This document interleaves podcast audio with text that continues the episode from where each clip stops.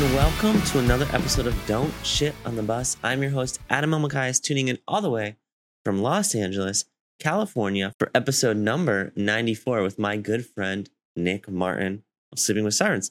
Thanks so much, Nick, for joining me today. I have known him for a long time, longer than I would say most of my other guests. Tanner Wayne, right up there with about the same amount of time.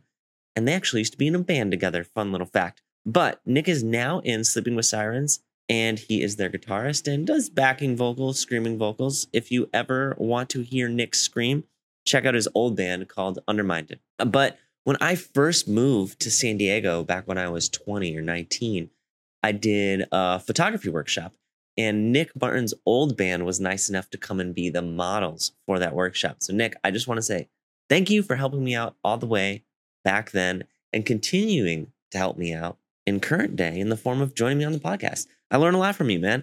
And it was, this episode was more of just a hang, more of a chat, a catch up. It's nice when I have people on here that I've known for a long time because we can kind of just shoot the shit. And I hope you as a listener enjoy the variety of the episode. I know sometimes we go full in and we got some warning to do. Sometimes you're just going to hang out and be the third person in the room. Also, if it looks smoky behind me and you're watching this video, you'd be right, because I left some of that Santal wood burning a little bit too long, and now my place looks like it's on fire. But with that being said, I would like to thank our new patron this week, Paige. Thanks so much for signing up, and thanks so much to the existing patrons for your weekly contributions to make this podcast possible, for my continued learning and everybody else's as well, as we go on this adventure to, you know, learn what we can about the music industry, more specifically the touring music industry. But we're not going to discriminate. We'll take anybody.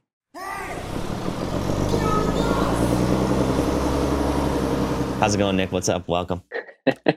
Good. I do want to point out one thing real quick before we even get started. I love that we literally live minutes away from each other, but you didn't want to do this in person. Well, it's not that I didn't want to do it in person. It's that I did want to do it on Zoom. But the reason being, I have not done it in person yet. And I feel like COVID's made me too reclusive. Maybe I need to like push myself out of those boundaries. I mean, we saw each other the other day from a block away and still didn't hang out. That's true. That's very, very true. I get it, though. I get it with like COVID kind of like bringing that out in us, that, I mean, I'm already a very like reclusive, introverted person, so I get it. Yeah, I will admit that I am probably struggling, maybe more than most, to get back to normal, and still trying to remind myself what normal is as far as a health routine goes and a social aspect to life. Yeah, well, it's changed a lot, right? I mean, like that, like what was normal is not normal anymore. So I think we're all trying to figure out that new normal, which is weird. Dude, it's so weird. And LA is really weird too, because I have like different rules for living in LA than I have for living in other places as to like what I will spend my energy on, because things exhaust me. And some days, I don't know, I just wake up and I'm like, you know, I'm just like, I can't do, that's too much. That demands too much energy. I think I just have to like stay home. I think we're on the same page with that, because I'm the same way. And I've had to learn as I've gotten older of how to recharge my batteries, like my internal personal batteries, because being an introvert with, I guess, like extrovert tendencies, so I'm in a band, figuring out how to recharge and like having, like being able to say, I'm not going to do shit today, or I'm not feeling it this morning. I'm not going to do that because my body's saying like, fuck you. Like, don't, like, just take a break, or don't do that. It's okay. Okay. The thing I struggle with is like, where do I draw the line to being like, okay, I'm listening to my body, and I'm like, okay, you're being an idiot.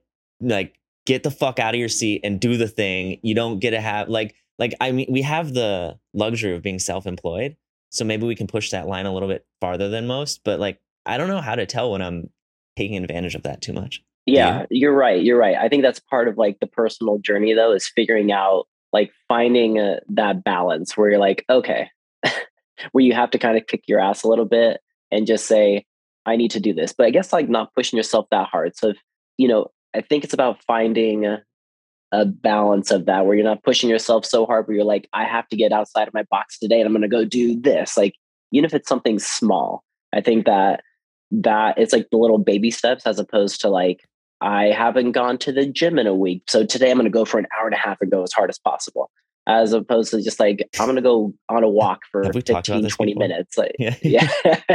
So yeah, I think there's just that balance of don't push yourself too hard, but also don't, you know, become so reclusive or in your own head that you start tripping yourself out a bit, you know?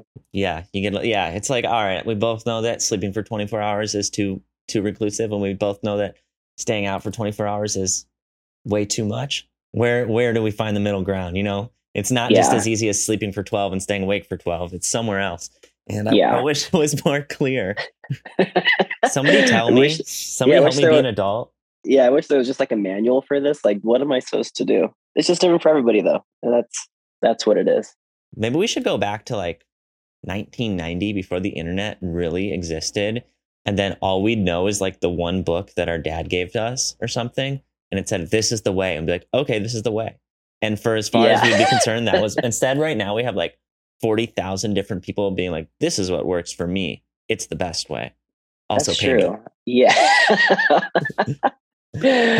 Yeah. That's, I think about that all the time, actually, of how it used to be without sounding like an old person. Like, this is how it used to be back in my day. Yeah, but I think that it was simpler. And I think that like once like the advent of social media and all of that, I think that just like changed everything for all of us. Yeah, it's a little crazy. You know what else is crazy? Caffeine. You know what is wild? I drank a coffee today. I was like, I'm ready to podcast with Nick. And then I thought to myself, I'm like, Adam, you can't make any promises to anybody right now. You're too caffeinated. And that's like a rule I have to have. Do you ever feel that way where you like get really caffeinated? You hit up like 4 people and you're like, let's hang out and also create. I mean, I don't know. You have a coffee company, so I'm sure it like is a little bit different for you, but man, it gets me going sometimes. Yeah. We've talked about this before. You get super jacked on caffeine. Whereas for me, my tolerance for caffeine is so high that I don't get that way. It takes an extreme amount of coffee for me to feel that like almost like the shakes and like I need to hit up 20 people right now.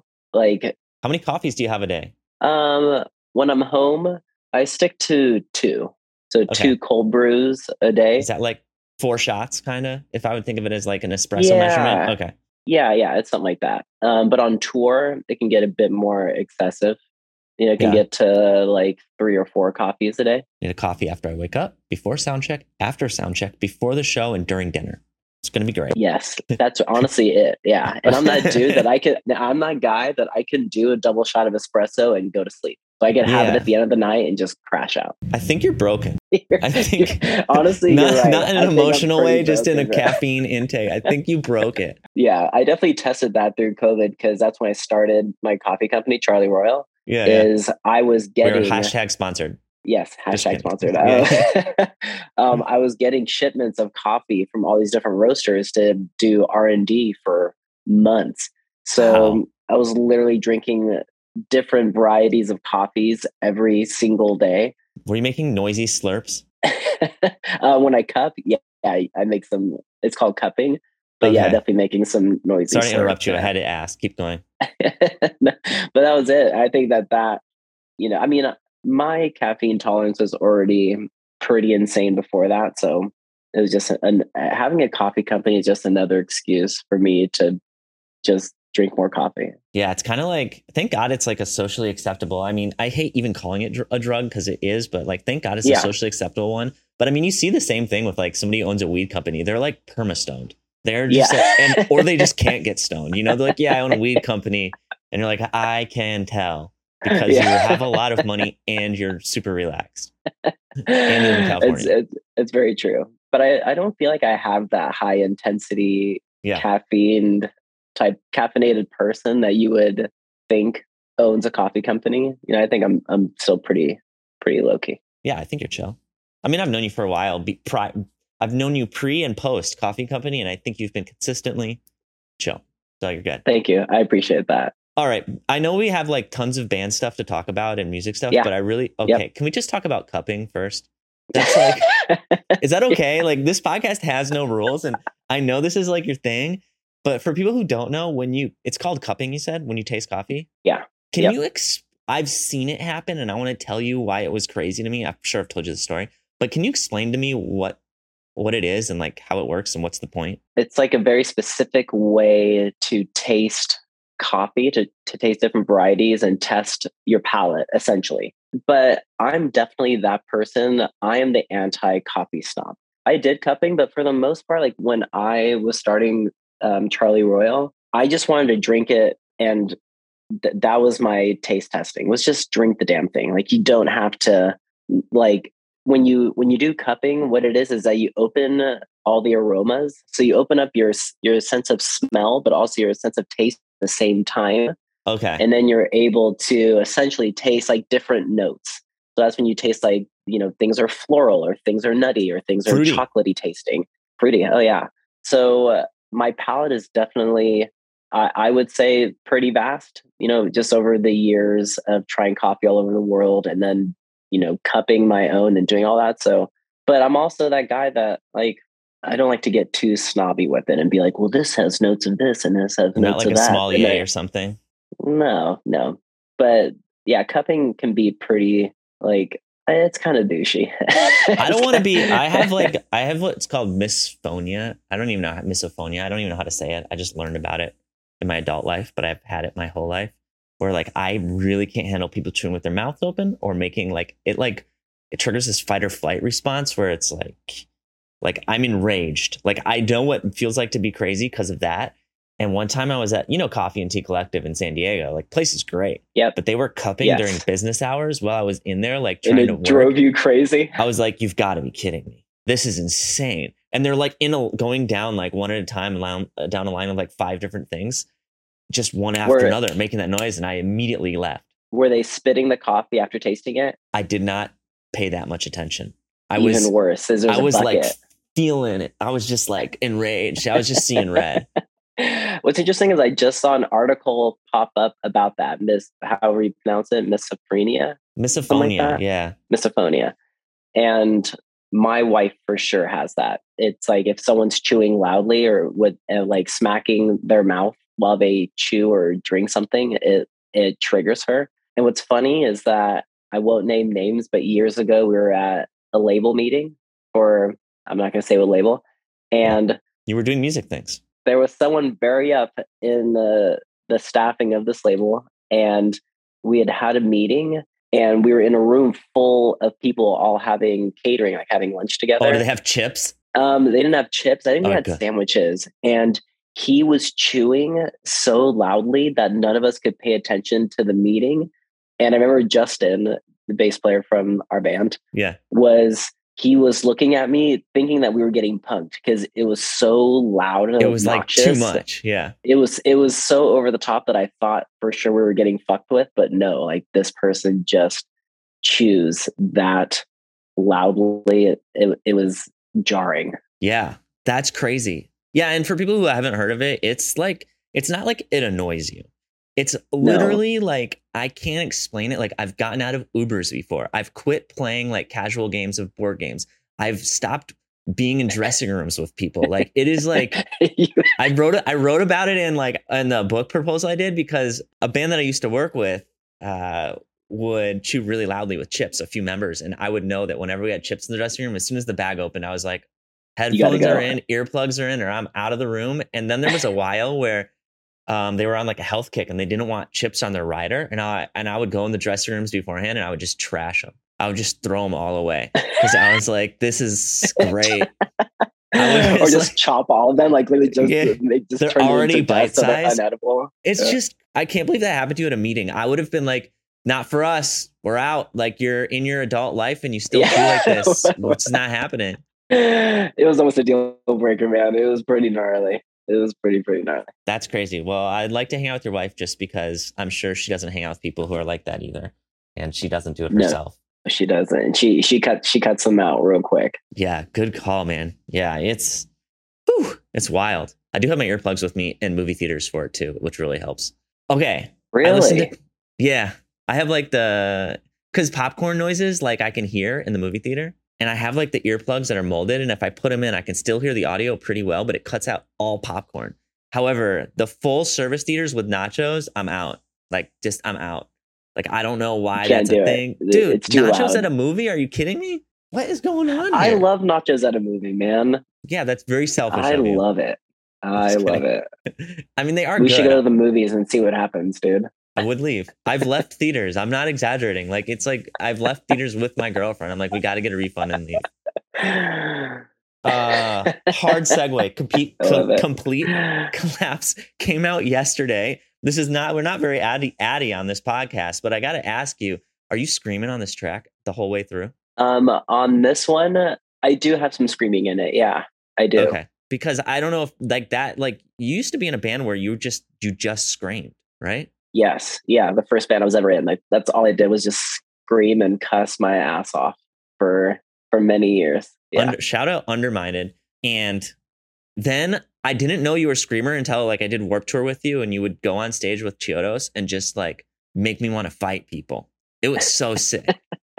And I'm so happy you're still screaming. Do you miss it?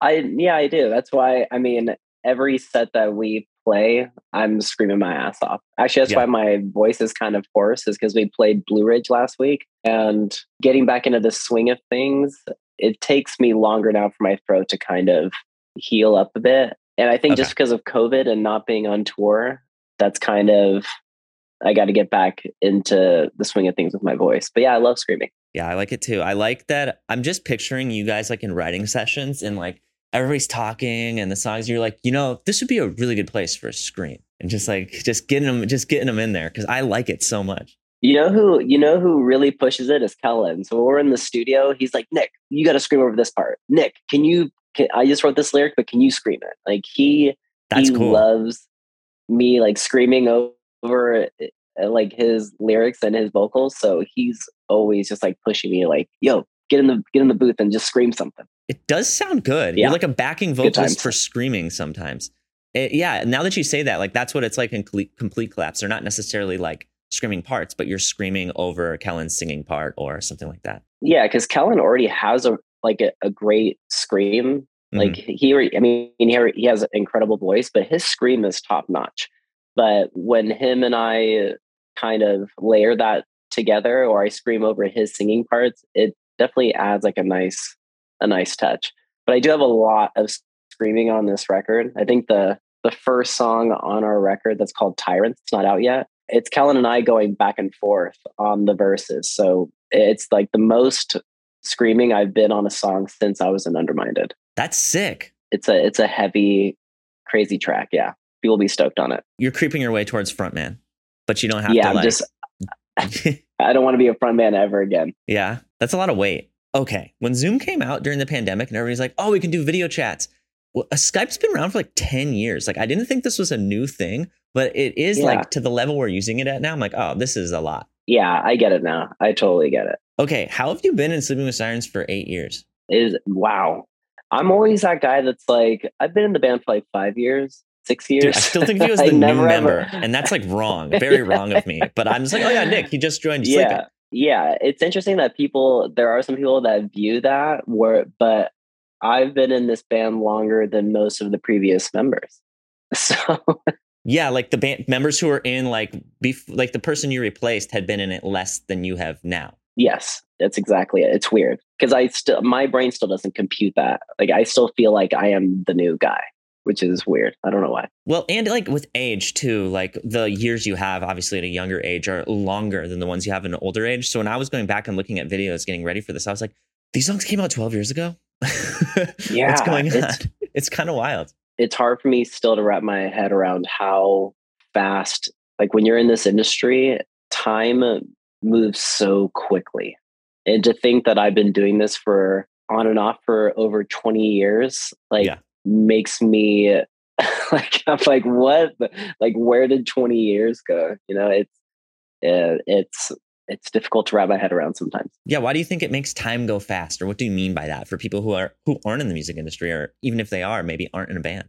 I don't know. I think I guess specifically with Sirens, we've constantly just been on tour forever since I've been in the band. So for 8 years up until COVID, we had been touring nonstop, and there's just something about being on the road all of the time that your sense of time is so different. You know, you don't in what I call like the quote unquote, like real world, you know, we're so used to this 9 to 5 Monday through Friday kind of like work block. Yeah. Whereas in the touring world, every day is Saturday. That's why I would say every day is the weekend. You're not thinking of, oh, I can't wait until it's Friday and I've got the weekend. Like every single day is something. So you never have this concept of time. All of that is lost. Like when people ask me, like, remember the last time you were in Des Moines, Iowa, in this year at this venue? And honestly, I don't, because it all just blends together. And when you've been doing it for as long as I have, that blends even more so together. Yeah. And like when I was in my previous band, Drugs, and that band was only together for, you know, a year, year and a half, something like that. Yeah. That was all a blur to me too. Like I have, and partially probably because of like the partying and all that, but yeah, it's the coffee. Yeah, it's the coffee. And looking back on Underminded and those years, like it's all just like one big, like mushy, like multiverse for me. It's very, very weird. I wonder if that feeling exists for people who do lead, like I would say like a more normal life or more like, you know, like just, yeah, normal, I guess is the right term, but I'm not meaning that in like a negative way. Yeah. But no, a more normal life. I wonder if it blends all together. I got to hit up some old people and ask them, you know, like some people who are like 70 or 60 and be like, yo, can you like, I don't know. How do you compartmentalize your life? Like, do you think of it in chunks? Kind of, yeah. Are you like pre-music, Underminded, Drugs, joining Sleeping? You know what I mean? Like, is there like, what's your chunks? Yeah, I can. That's honestly probably like the best way to view like how I compartmentalize those chunks is like what band I was in. Yeah, is like this era in my life. And it's because those are such big parts of me, and like a lot of the milestones that I've accomplished in my life has been through music. So that's how I kind of compartmentalize all of those different parts of my life, if that makes sense. Yeah, it makes sense. I was trying to think of my compartments as we were talking too. Yeah. How do you do it? Child, sentient, unawarely immature, awarely immature. And I think I'm now like 20, pre long hair, bald, thinking I'm farther ahead in my career than I am, 30, and then now just being like, oh, life. Honestly, I think we all go through that though. A lot of those stages that stuff you just explain, like I get. You're not at bald yet though. You're not there yet. No, but the hairline's receding.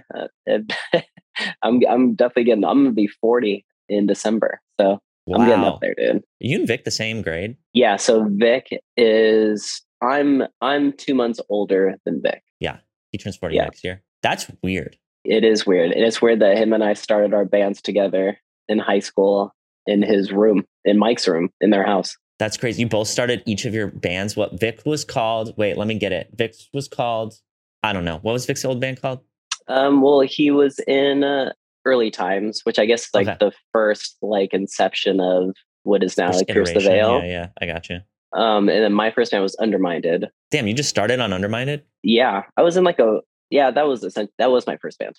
Mike was the drummer, the first drummer of Underminded.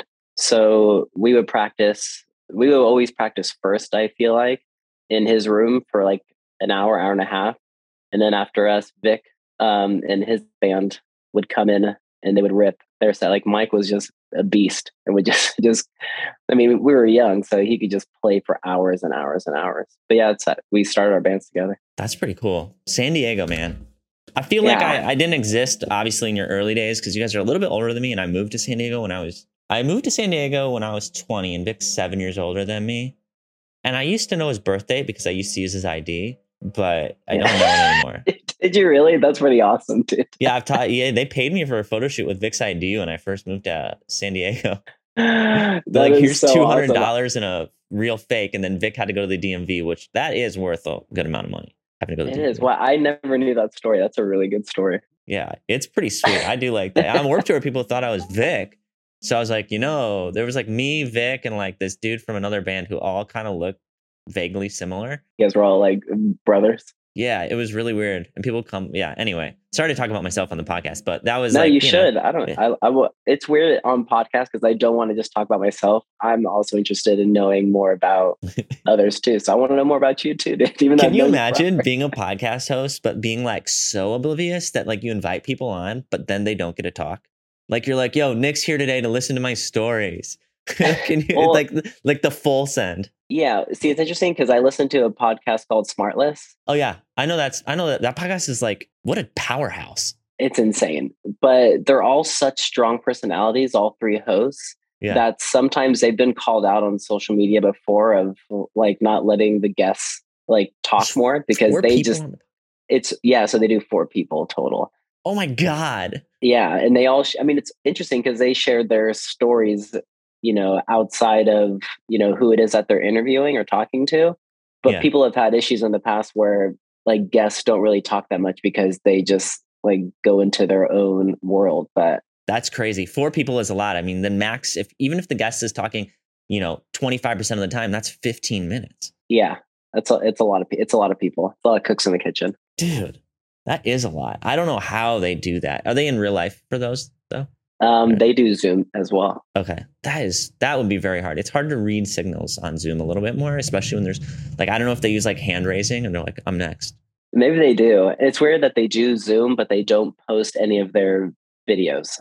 So it's just all recorded, but they don't release the video. I don't know why that is. Maybe they're going to charge a premium in like 3 years for it. Maybe. That's true. Man. Okay. Yeah. So you're 40 now, which is crazy because I don't know about you, but sorry to start with that. But it's like when I was 30 or even when I was 20, every time I think of like the next 10 years, I'm like, oh, that's older.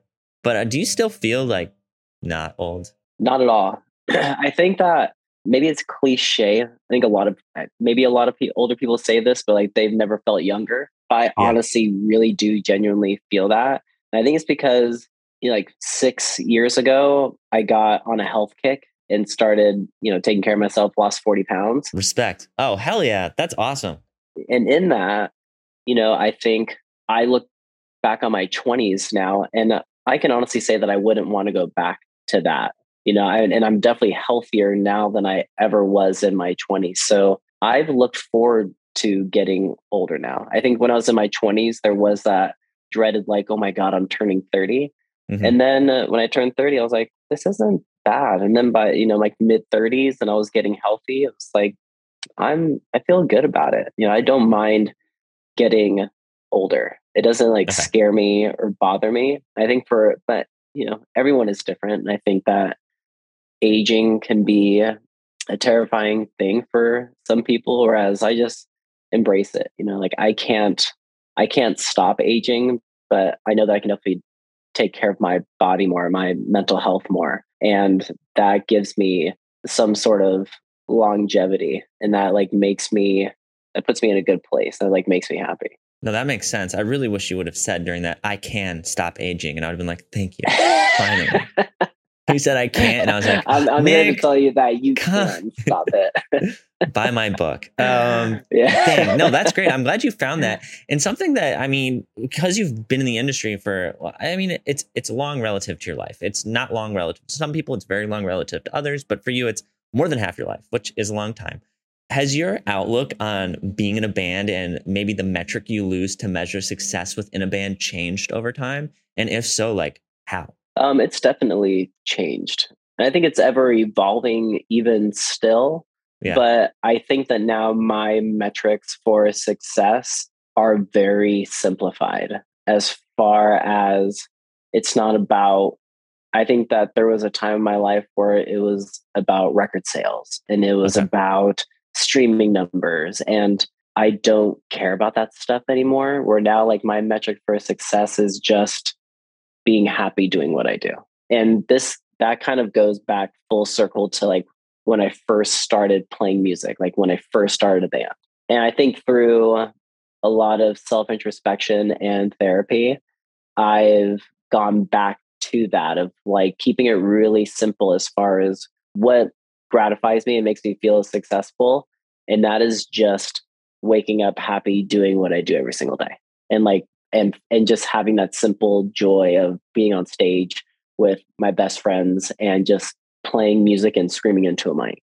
That is successful to me. And it's not about, don't get me wrong, like selling out shows and like people just, you know, like just giving a shit about what we do, like means the is awesome. It's really cool. But at the end of the day, you know, I keep it really simple. And it's just have fun doing what I'm doing. And if there's ever a day that I'm not feeling that anymore, I'm not getting butterflies before we go on stage every night, then like I would question like why I'm doing it. But I'm fortunate that I'm coming up on 40. I know it'll be rough, but coming up on 40 and doing this for 20 years and I still get butterflies before every single show, that's like a great feeling. It means I feel like that tells me that I'm doing what I love and what I'm passionate about. And I'm very fortunate to find that, because I think a lot of people go through their lives not finding that. Agreed. I think people are doing a better job at finding it these days. And I don't know about you, but like when I would tour with bands, even like I would say Sleeping with Sirens in, let's say like 2010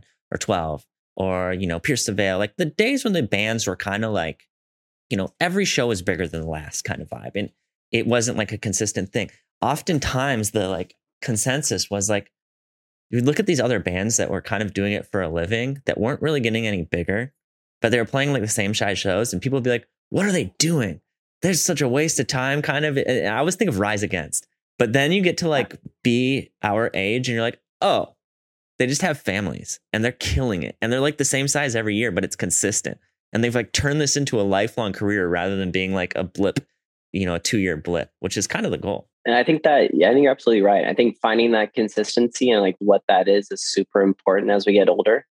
Again, that's why I don't put that metric of success on like, are we playing bigger venues? Are we selling more records? Because where we've been at is pretty consistent and it's great. It's comfortable. Like none of us are like upset about that, you know, and if things like took off more, awesome. But if they don't, like, that's okay too. And like, we've, you know, like you said, like we have families and there's things outside of music that also fulfills us. So like we're fucking lucky. We're super, super lucky and super grateful. No, that makes sense. I lost my train of thought. Give me 1 second because I did have a question I wanted to segue this into. You're good. I have notes. Awesome. I have notes. Smart man. Today's the first time where I wrote notes that were like, usually it's very, very listed. And I was like, I'm just going to jot like stream of thought, like write it down because it's Nick and I want it to flow like that. But then after we talk about something, I just bold it. So everything's bold. And I'm like, oh, this is just the thing. Oh, I know what I was going to ask. I was going to say, okay, you're 40 now. And I keep going back to age here, but it's a very interesting thing to me because, well, it's you've never been 40 before. I was wondering, is there an age where you're like, all right, I can't be in a band anymore? Like, does that happen? Like, is there an act? Do you have that in your back of your mind, like where that is, or is it going to be a feeling? I think that when I was in my 20s, I was probably telling myself that anything past 30 is probably not probable. Yeah. So I could say right now, I can just do this for a couple more years. And then in a couple more years, I'm like, well, I've come this far. I could keep going. I think that like, I can't throw a number on that. And I think that's super important that I don't, because I think that falls into... maybe this is too much deep thought on it, but I feel like that falls into these like societal norms that we're like raised on of you need to go to college and you have to have this job and get married by this age and have this many kids by this age. And if you don't do that, then, you know, what are you doing? Yeah. And I think that just not having those boundaries or saying like, if I'm still doing this by 45, then I'm just gonna, I should just call it. Yeah. Because you just mentioned bands like Rise Against and other bands of that caliber that are definitely older. Offspring, Rise Against. Offspring, yeah. Korn. And they're still doing it. And yeah, and they're having a blast doing it. Like we toured with Rise Against a few years back and they have so much fun still. Like, and they were like the nicest dudes and just have so like, that's inspiring to like still be able to be doing it and still enjoying it. So putting an age on, like, I'm not going to do it past that age is, I feel like that would be a disservice to myself. No, that makes sense. Yeah, I like that. I mean, I think is it hard for you? I know you entered this band kind of, let's call it, I don't know what to call the time, but I feel like a lot of bands have this point in their career where they go from like medium sized to massive and then they kind of level out, right? It's really hard to like ride that wave that you get unintentionally and make it happen intentionally afterwards. Is that like a hard, and again, I know this is unique for you because you kind of entered the band on the tail end of that, I would say. Is that kind of a hard thing to work with mentally or internally, or is that not even a thought? Like, hey, we were, you know, bigger than we were bigger than we are now before. Does that matter? It's not really a thought, but I can honestly say that that was something that I had thought about when I first started playing with the band, because not to say there was a big backlash when I first started playing with the band, but, you know, that was when Feel had come out, and actually at the time, Kellen needed a long break to be with family. So It's not that the band went downhill, but, you know, things like things kind of like leveled out a bit. Yeah, leveled out. I think that's a good way of thinking of it. Yeah. And maybe there was a part of me that felt like I was like part of the reasoning for that. Oh, like you were to blame? Yeah. Yeah. I think that I put some of that on my shoulders, but as the band has progressed and we've gone through more like ups and downs as a band, and like put out a record that almost like made us not want to keep doing what we were doing, and then like coming back from that. What record was that? Like, that was Gossip. Okay. Yeah. I think it's not even just that it was the record itself. It was just like where we were all at that time. We were just like, what are we doing? And having to kind of regroup and refocus. Yeah. Yeah. Understood. I think it's an afterthought now, as far as like those ups and downs, and if the band could or would be as big maybe as they were at one point. Like, I don't even know how to like, I guess this goes back to that metric of success. Like, I don't even know how you measure that, because it's more than just like how big are the venues you're playing or how many records you're selling. I don't know. I feel like it just goes. It's like a collective feeling. Yeah. And I felt kind of rude asking the question to begin with, because I was like, I don't know, no, but I'm always interested in that because I've dealt with similar things in my career, and I know people deal with it in their life. And it's, you know, especially in the entertainment industry, I will say, where like, you know, it comes in waves. It really does. And it's crazy. It's cool to see other people go through it. And I wanted to just know how they handle it, because even if it's not a metric, you have to have thought about it. People have to like, think, it has to like cross your mind, I think. And I think that drives artists and bands crazy. Like when they become so hyper-focused on maybe a year ago, they played at this venue and sold it out. And then they played again next year. And now they're at the Ogden. Yeah, exactly it. And then and then I guess as artists, it's hard. It can be hard to internalize that and be like, well, damn, like maybe people don't care anymore, or whatever it is. Like, it's just, and because it is our art, and it's something that means so much to us. So I see where it can be difficult to not take that personally, or that you feel like you're failing, or you're not like as good as you used to be, or something. I don't know. We've had to battle with that stuff previously, but I think that we're all collectively at a place of we're having fun doing this. Yeah. And there's no pressure of this. Like, we sold this place out. I hope that we can sell it out again type mentality. 'Cause I feel like that just steers you in the wrong direction mentally. It can really just take your mind off of just loving what you do. That makes sense. It's cool to know that you guys talk about it internally. I feel like that's another thing that, you know, not only do bands level out, but they also kind of get on the same page. A lot of the times when bands start, they get big. It's like just a happy accident, right? They didn't like do these things intentionally, that now they're big. It's not repeatable. So now they're like, all right, we got to reel it all in and all be on the same page. And I feel like maybe after 2017 to now, the past 5 years combined with COVID, so 3 years plus COVID, that's kind of what you guys have been doing. And I know it involved, I don't know if it involved a label change, but it involved new management, new team, you know, a new outlook, new members. And like, once you kind of like checked all those boxes, are you guys like, all right, let's go. Like, we're ready to go. Yeah. Oh yeah. We feel fucking great now. And that's like not bullshit. That's not me like putting on a front. It's not an accident either. It's like everything is so good now. Yeah. But honestly, we're at a really, really like positive place. I think a lot of that, like you said, is that we do talk about real shit. And like, I think more importantly, we communicate.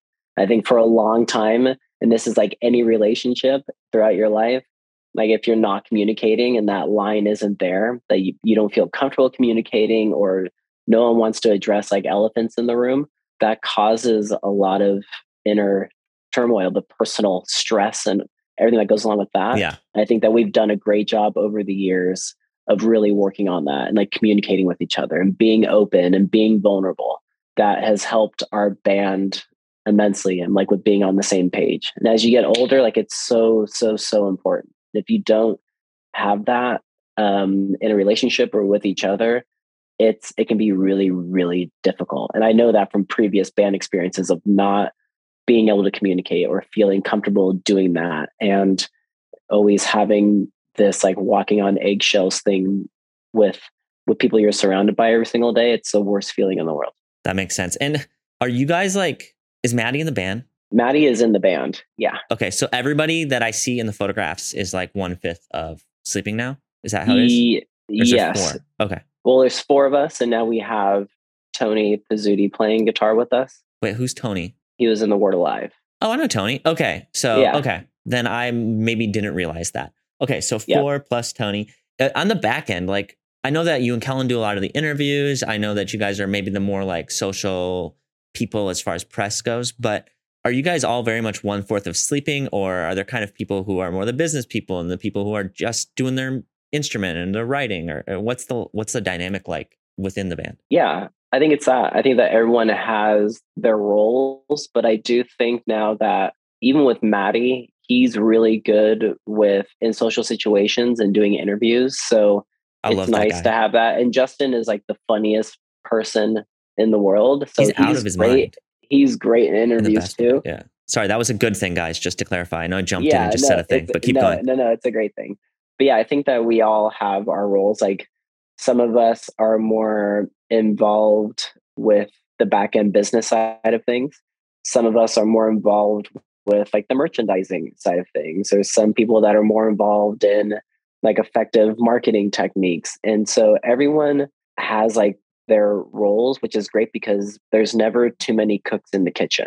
Okay. There's just enough cooks that everyone is happy and people don't feel like they're not useful or unwanted. Like everyone has a vital role in the band, which definitely creates an amazing dynamic for us. It's group teamwork. 100%. Okay. Then I'm not going crazy because I just looked on your Instagram. Did Jack just recently leave the band? Yes. Yeah. He recently left. He's been doing stuff with Jelly Roll now for a couple of years. He was doing a lot of stuff with him during COVID. So he's like a live guitarist for Jelly Roll, because Jelly Roll is like a solo artist, right? Yeah. Okay. He's got a full live band. So Jack's over with them now, and we've got Tony now, who's been incredible to have, and he's added an amazing dynamic to the band. He's such a good dude, like the most positive dude ever, who's always just so grateful and thankful and just cares so much about his instrument and what he does. And he's just brought on a really, really great vibe to the band. Like everyone loves him. Hell yeah. One thing that I feel very confident with is I'm never trying to like get somebody canceled on my podcast. No, or, like, of course. I know that. Here's a good segue of like getting started and where things go. And you have no clue of the relationships that you made in this industry. Yeah. Cause you toured with Tony World Alive, and now he's in your band. And that's what happened with Maddie. He was in Tonight Alive. Well, both the live bands. And, you know, and I mean, you were in another band and now you're in Sleeping. So, I mean, you meet people in the craziest ways and end up working with them. Yeah, exactly it. And that was with even in my first band, exchanging shows, like trading shows with Avenged Sevenfold when they were first started playing shows in Orange County in Anaheim.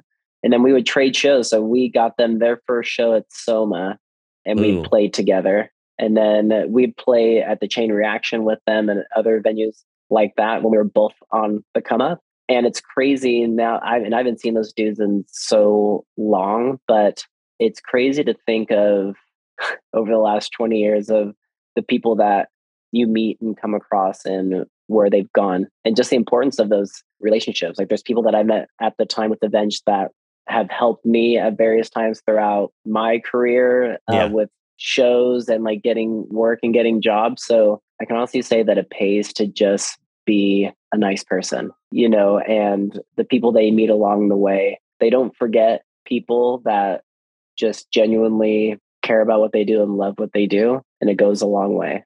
It's cool that. And that's why we're here. Yeah, absolutely. It is. Oh my God. He's drinking coffee, guys. It's happening. Oh man, yeah, it is cool how long you get to like be friends with people and how you can just like pick up where you left off. If you want, you know, I'll just totally do the wrong social thing and I'll give you Avenged Sevenfold's practice space address and you can just show up. And I'm sure they would love that. And they would be like, oh, great. How are you? Why are you here? Well, actually, I talked to Matt on Twitter somewhat recently because he's into the whole NFT thing. And I'm like super intrigued by it all, too. Oh, yeah. And then I think Kellen has actually played golf with him a couple of times. So there's some like interesting Avenged crossover. That's pretty funny. Yeah, it's so cool what bands know each other and what bands hang out. Like, I'm always like, oh, it's not related to your music. You just work in the same industry, and that's cool. Like, it's cool that everybody's just like, oh, we can hang. We can do the thing. Yeah, it is really cool. It's really, really cool. Oh, man. Oh, okay. I wanted to say this. This is from like 10 minutes ago, but you know, the saying is usually the elephant in the room, and you said elephants in the room, plural. And then I couldn't help it. My mind just went to like a person sitting in the room with multiple elephants. Can you imagine? I know it's like so random, but it would be so weird. Just multiple elephants. This is something I've always appreciated about you, and it's your brain. I love that in conversation, you get like the way your brain just goes to places. I've always just thoroughly entertained by you, dude. Yes. Usually people would hide an insult in a statement like that, but you did not. It was actually a compliment. No insults. And I know you will. No insults. It's like, oh, are you being nice to me right now? Or am I too ignorant to realize you're being mean? Like, where are we at? I'm genuinely being nice. Have we ever have we ever had guff or anything? Have you and I ever not gotten along? There's very few people that I'm aware of myself not getting along with, if that makes sense. I'm sure there's people who do not like me and people I do not get along with, but I do not know about it, if that makes sense. I am unaware and oblivious. I'm like, oh, that's just who they are. We're friends. Yeah, cool. That's just how they are. It's not me. I feel like you and I have always gotten along, dude. You're good, dude. I agree. It'd be weird.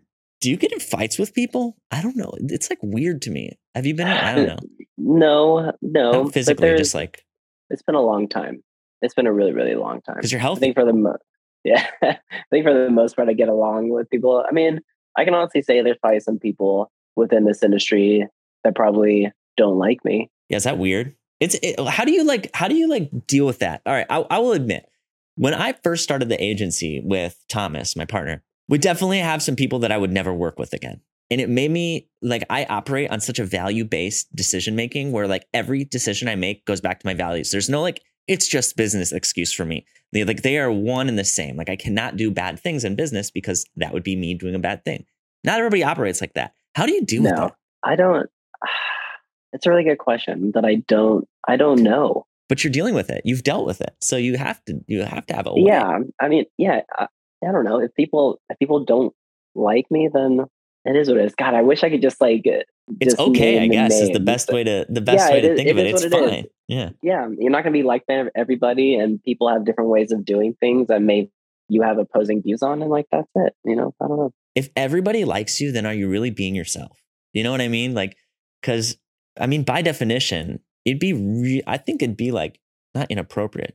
It's just impossible to have everybody like you, because the reality is some people don't like anybody, and that includes you. No. Yeah. And I think that if people really go out of their way to be liked, that is even more problematic. And I know a lot of people like that. Yeah. What's that look like? But I know some people that just do everything they can to be liked by everyone. It makes them fake. Yeah. Yeah. You're not. Okay. Wait, I have a story. Can I tell a story about this? Absolutely. All right. I practice things on a very personal level sometimes sometimes comes to awkward situations, but I did notice myself being, I would call it malleable, right? Depending on who I was hanging out with, I found myself adjusting my views just 10%, just to not have confrontation with people. And I recently visited my friends in Wisconsin, and I was at my friend's parents' place, and you know, I know that they're pretty passionate about politics and voting, and I know their views, not because we've talked about them, but because I know where they stand, and I can kind of fill in the blanks. And me, myself, and I know people will disagree with this, and that is okay. I'm okay with being comfortable about it. But what happened was, you know, they were talking about voting, and they were like, Adam, you vote, right? And I was like, absolutely not. And they were like, what? You have to vote. That's your thing. And I was like, I do not do it. And usually I'd be like, oh yeah, I vote, because I didn't want to deal with the confrontation. But I was like, no, say you don't vote. Make these people mad, but not mad in a way where they hate you, mad in a way where they'll explain to you why you should vote. And maybe you will vote next time because you've told somebody, honestly, why you don't vote. And I, you know, if somebody was like, this is why you should do it, and it made sense to me, I'd be like, oh, that might be enough to change my mind. And I'm not saying voting is the only thing I disagree with people on. There's a lot of things, but I just try to like be honest with what I do so that I can get honest opinions from hopefully people who can do it in a way where like we don't not become friends or something afterwards. That was a long description. No, but I think that's a really good quality trait that you possess, is being open to dialogues that maybe for some would be, they would feel almost like defensive and like, well, don't come at me like that, or would cause like some sort of confrontation. Whereas I feel like you're a person who can have a conversation and not like be swayed on like how you feel or what your beliefs are, but at least for you to be able to like understand the other side of things that are reasonable to understand. I think there's some topics where I'm sure that if someone brought up to you, you'd be like, I'm not going to talk to you about this because what you're talking about is so asinine or left field that there's no rhyme or reason. But I think even with like what you're talking about with voting, I think that's a conversation that you can have and walk away from it, you know, learn something. Yeah. I think that's a positive thing. But so you don't vote? I have voted. Okay. And to be honest, I had like the reason I don't vote, I have multiple, but it's like super immature. I will say that. But when I was 18, I was in, what do they call it? Like a place where people go where they're not mentally okay, like a hospital, but a little bit more than that. And it was a lot of people who were not like with it at all. Like we're like, it's like, it was kind of like the movies, you know, like those places where people go and like somebody freaks out and they like inject them with things to that was where I was. It was crazy. Really interesting. Wow. And I was one of the only people there who like could have a conversation. Like there was some wild people. But it was 2000. It was the year I think Obama was up for election, and I was really excited to vote. And it's against the law, but they did not allow anybody to vote in there because the people who run the place, it was like, it's just one of those places, you know, it's like the DMV. It's just not run well, right? You have the way it should be, and they have the way it is, and the way it is is, you know, it's just not run well. And that made me so mad. And I was so pissed. And it just sat with me for so long. And I don't know why. Because it's your right. And I felt so wronged because I was just turned 18. It was my first time I was able to vote. And I was pumped. And I don't know why. And that's, like I said, it's kind of immature and I need to get over it. But that was one of the main things where I was like, I'm never voting. They messed. I don't know. Interesting. Do you think that you will vote coming up in the midterms? I probably will. My girlfriend really wants me to vote. And half of me always jokes with her. I'm just like, tell me who you're voting for. I'm going to vote for the exact opposite. And then we'll just both agree to not show up. And it'll be like, but I know that's just another immature look. But yeah, I probably will. Cool. Well, if you ever need some guidance or help with doing all that, I'm here to help because I helped register a lot of voters. Okay, cool. In the last election. So if you need help with any of that or some guidance in doing that, I'm down, man. I'm here to help. As you're saying this, I did vote last. I did vote like whatever months ago because I dropped a ballot at a temple around the corner and it was so easy. We did it at home and then just drove it there and dropped it off. It's super easy. It's important to vote. It's important to vote. But I do understand. Look, we not disagree, but we did different things. And like after this, you're not going to be like, Adam, we can't be friends. No, of course not. Of course not. We can still, I don't think even saying agree to disagree, but like we can still have like our views on things. But I'm here to help if you do want to do something like that. And if not, like I can't force you to vote. You know? All right. I'm going to vote with Nick. We're doing it. There it is. I like that. This podcast went absolutely nowhere I was expecting it to, which is fine. I mean, it kind of did. Like we hit some checkpoints, but like, I hope you enjoyed this. And we just really hung out, which was fine. But was this cool? Was this okay with you? Yeah, it was totally cool. Yeah. I think like going into these things, I think like you said, you just had bullet points. I think if we would have just gone with the stock answers of like, so why did you start a band? And like, what's your favorite bands? And like, what got you into playing music? Like, I do love talking about those things. Yeah. Yeah. But I also have like a level of trust and respect with you to just talk about like some deep shit, some real shit. That's important for me. Like that's something that I value. So yes, well, I love it. Man. I was excited about that. You're good at this. You're really good at this. Oh, thank you. Yeah. And I last week I had Joshua on, who was really cool, but my relationship with him was much different, right? Like, I just met him. So I couldn't go deep because I didn't want to like, and I was like, I was trying to think like, what's unique about my guest this week? Oh, Nick, I've known him for longer than I've probably thought, like more than half my life, which is cool. Yeah. So thanks for going with me on that trip. Of course, dude. Thanks for having me, man. I appreciate it. It's not been more than half my life, but it's been pretty close. Shower shoes or no shower shoes? Because we do ask everybody that. What's your vibe on tour? You know what? I don't do shower shoes. And it's pretty gross. It's pretty gross to say that though, because venue bathrooms typically not great. So I would definitely recommend to upcoming artists bring some shower shoes. But I'm a total rebel and I don't do it. So to sum up the podcast, screaming hurts your voice if you haven't done it in a while. Yep. Yes, vote, no shower shoes. There it is. That's it. That should be the podcast. That's it. We can skip everything else and just listen. Yeah, Connor, just cut. It's a 3-minute podcast. That'd be so funny. Can you imagine how weird it would be if I put out a podcast episode after having an hour-long conversation with somebody like this and it was 3 minutes and they were like, what the fuck? Like, we're cutting out all the meat. We're just giving you the bullet points. That's it. It's like one of those like clickbait, like BuzzFeed articles where it's like, you know, I just put it together. It's like, I don't even know what it's. Nick Martin says you should not vote because we cut like the shower shoes with the voting or something. It's so terrible. Oh, there's like people like that, Nick. They exist. That's fucked. I know it is fucked. All right. Well, thank you for coming on here. I look forward to seeing you in real life. I haven't yet to see your wife in LA, and I have yet to meet your parrot. So these things need to happen. We live very close, embarrassingly close together. And, yes, let's hang soon. My wife is currently in Korea. What? But we'll hang when she gets back. Why? For work? She went on a 3-week trip on her own, and she's just doing the damn thing in Korea and working remotely at the same time. I like your wife. That's cool. Yeah, you should have her on your podcast, dude. Yeah. All right. Sounds good to me. She worked in the industry for a long time. You can talk to her. Yeah, that's true. All right. Thanks, Nick. I'll catch you around.